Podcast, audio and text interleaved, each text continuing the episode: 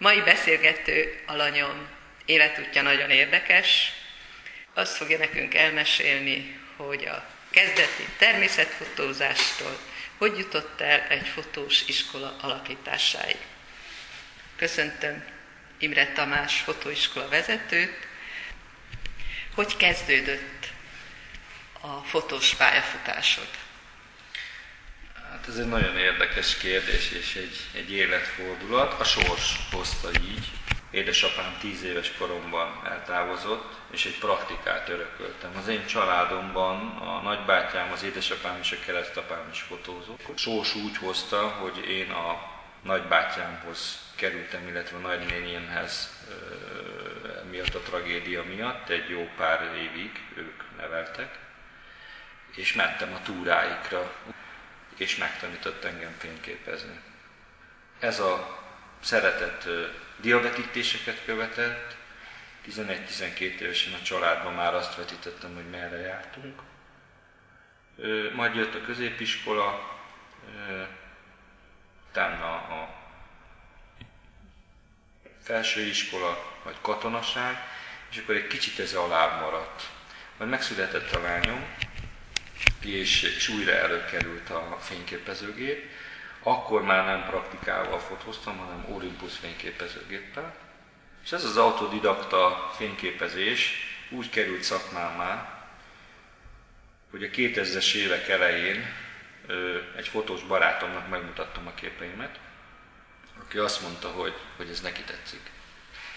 Ezek milyen jellegű képek voltak? Elsősorban travel fotografik voltak, emberek voltak, inkább azt mondanám, hogy a mai, mai fotográfiai felfogásommal úgy hívnánk ezt inkább, hogy a riport és a népek kultúra közötti anyagokról beszélünk.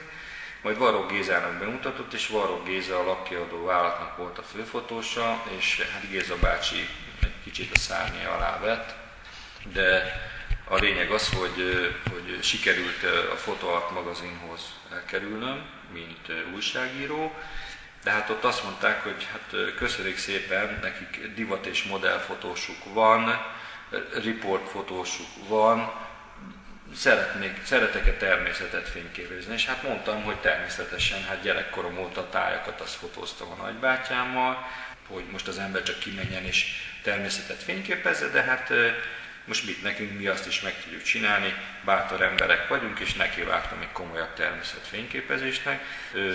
2002-2003-ról beszélünk, először a Canon Hungária fedezett fel magának, aztán, aztán követte a Fotoart magazinnál az újságírás, mert szinte az újságnak majdnem, hogy azt mondhatnám, hogy főszerkesztője lettem, hiszen az újságnak közel a felét mi Csináltuk ebbe technikai tesztek voltak, természetfotók, adott esetben divatfotók is részben, de elsősorban inkább travel fotografik, tehát az előző útjaimról, amiről készítettünk anyagokat, azok kerültek be a magazinba, és egy-másfél év alatt országos ismertségem lett a magazinon keresztül, majd, majd az ismerősök, barátok mondták, hogy, hogy annyira, annyira tetszenek az én elképzeléseim, innovatív gondolataim, hogy miért nem tudjuk ezt egy, egy fotóiskolába beönteni.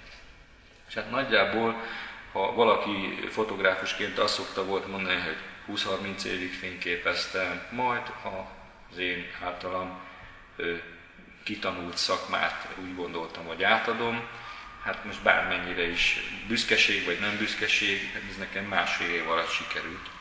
És másfél éven belül már ott álltam a pulpituson, és oktattam az embereket, és nagy lelkesedéssel fogadták az általam tapasztalatokat. Hát hiszen ha belegondolunk, valójában én is el tudnám mondani, hogy 30 évesen kerültem a kamerának azon oldalára, ahol már elmondjuk a technikát és az ötleteket, és hát tíz éves korom óta fényképeztem, akkor így megvan az életút, de valójában ennek a tudatossága szakmai ez egy nagyon rövid időt ölelt el. Milyen korosztályokat vonz ez a fotós iskola?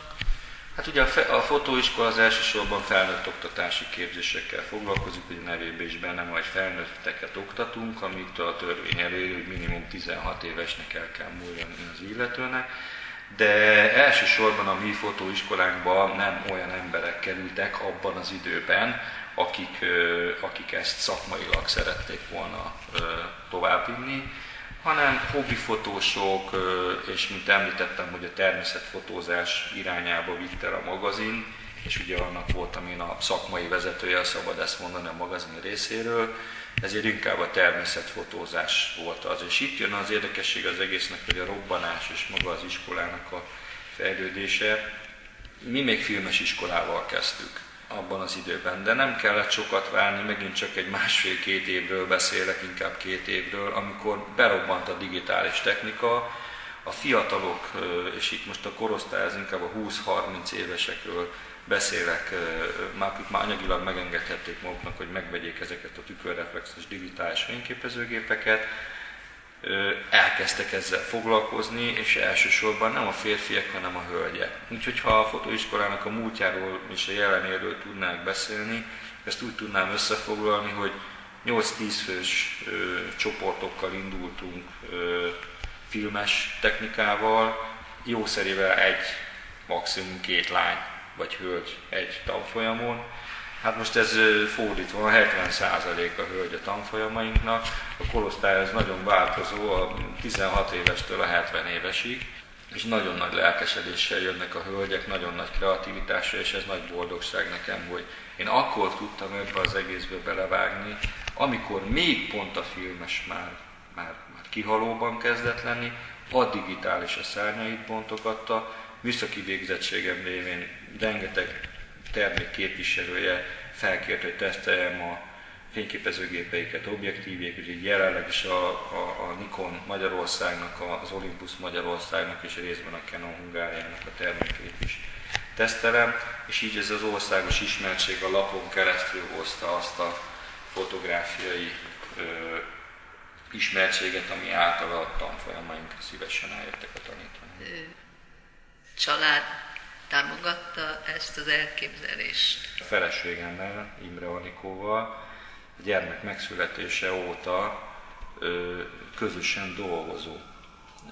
Annyit érdemes tudni Anikóról, hogy ő divattervezőnek tanult, és, és, és igazából ő adta nekem azt a példát, hogy az a technika, ami, ami előtte volt, egy EOS 300D-ről beszélünk, ami hát nem is volt egy komoly fényképezőgép, én egy ilyet vásároltam neki, és rövid időn belül kibontott a szárnyait Anikó is.